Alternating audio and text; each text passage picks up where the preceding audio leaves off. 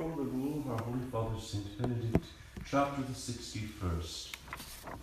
De monachis peregrinis, qualiter suscipiantur, of stranger monks, how they are to be received.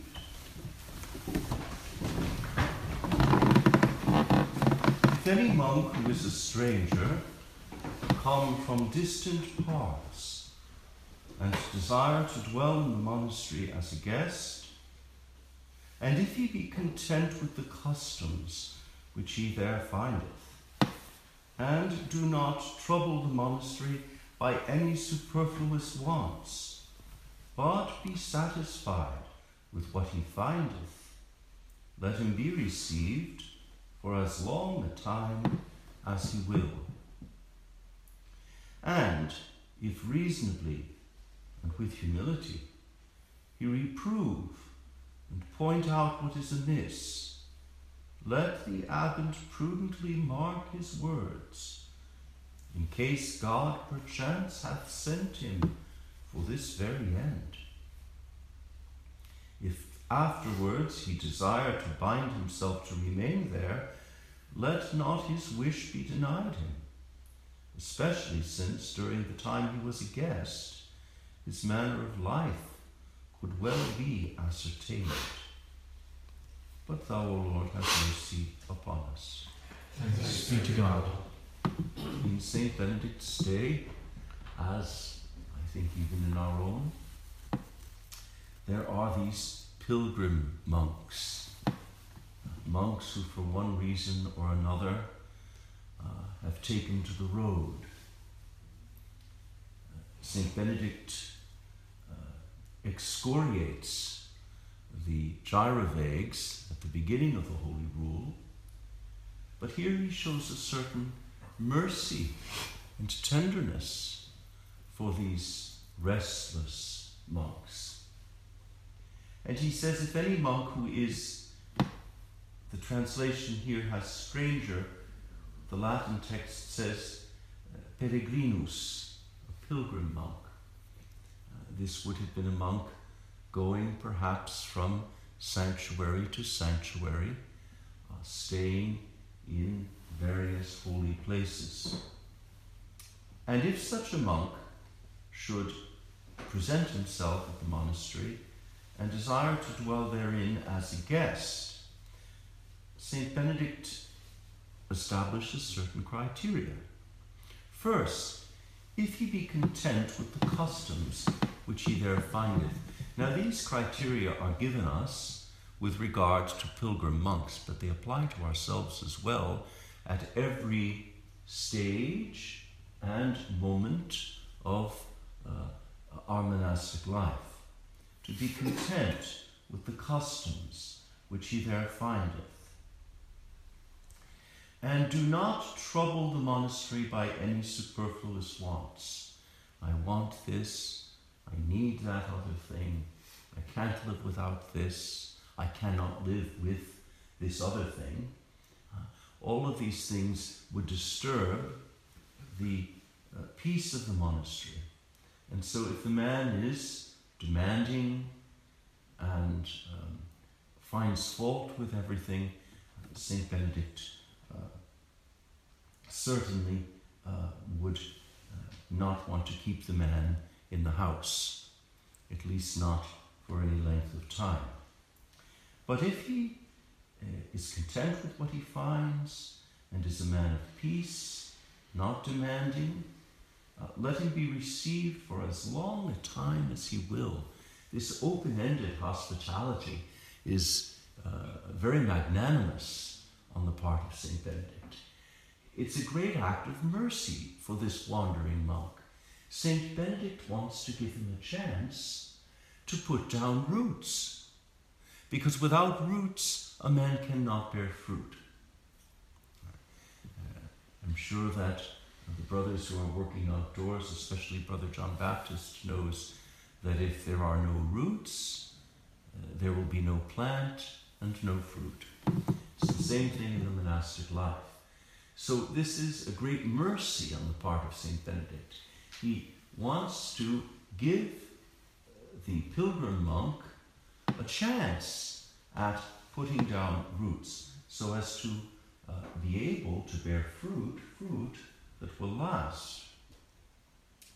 And then St. Benedict says, and if the pilgrim monk reasonably, reasonably, rationabiliter, uh, this is a very important adverb in this text. If he reasonably et cum humilitate, uh, and it's interesting um, that uh, the translation doesn't render what the Latin text says. It says, uh, rationabiliter et cum humilitate caritatis, and with the humility of charity. It's very curious that uh, Abbot um, Sir David Oswald Hunter Blair doesn't translate that phrase. And if reasonably and with the humility of charity, that's a very beautiful expression. And uh, it puts me in mind of having just been in Annecy, the, the spiritual portrait that one has, that has been given uh, of St. Francis de Sales, the humility of charity, the meekness of charity. It means with great gentleness and deference.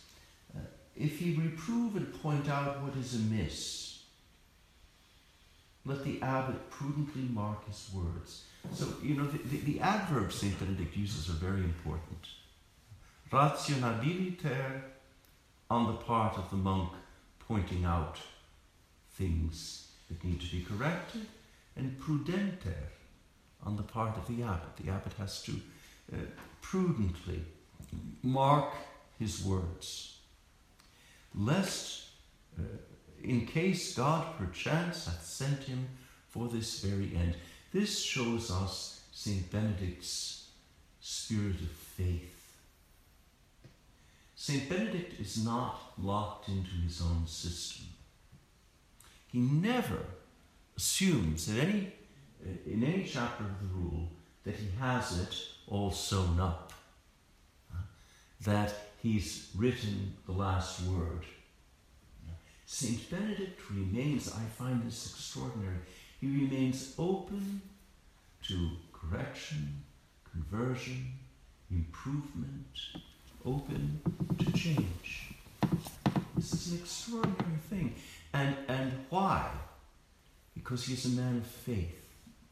And he doesn't a priori rule out the possibility that God may even send a pilgrim monk to a monastery to point out a difficulty or need or something that has to be amended or corrected. In, in reading this, um, I think of uh, Abbot Marmion's, yeah, Abbot Marmion's uh, chapter in Christ the Ideal of the Monk on faith. Do you see here the faith of St. Benedict? His faith leaves him open uh, to God's unfolding plan. At no time does St. Benedict claim to have said the last word. I, I find this uh, uh, an indication of St. Benedict's faith and humility. Uh, in case God perchance hath sent him for this very end. I remember visiting Flavigny a few years ago, and Father Abbot said to me, Have you noticed anything in our community that needs to be addressed? The humility of the man. The humility of the man. I, I try also, uh, when we have visiting monks, if I find them reasonable and if they have the humility of charity, I will ask if they have noticed anything that needs to be corrected. And sometimes visiting monks have been very helpful in pointing out uh, certain things to me. if afterwards he desired to bind himself and to remain there, again, St. Benedict wants to give this traveling monk the opportunity to settle down. Let not his wish be denied him, especially since during the time he was a guest, his manner of life could be well, uh, could well be ascertained. Today being the festival of the Assumption of the Mother of God, uh, the uh, Pascha of Summer, as it's been called, one of the greatest festivals of the whole church year, uh, we mark it with certain special observances. The first is that before Holy Mass, after church, we have the blessing of herbs and flowers, which is the old uh, Eastern European uh, Polish custom, of course, but also uh, German custom, and was at one time uh, extremely widespread and is a very popular Catholic folk custom.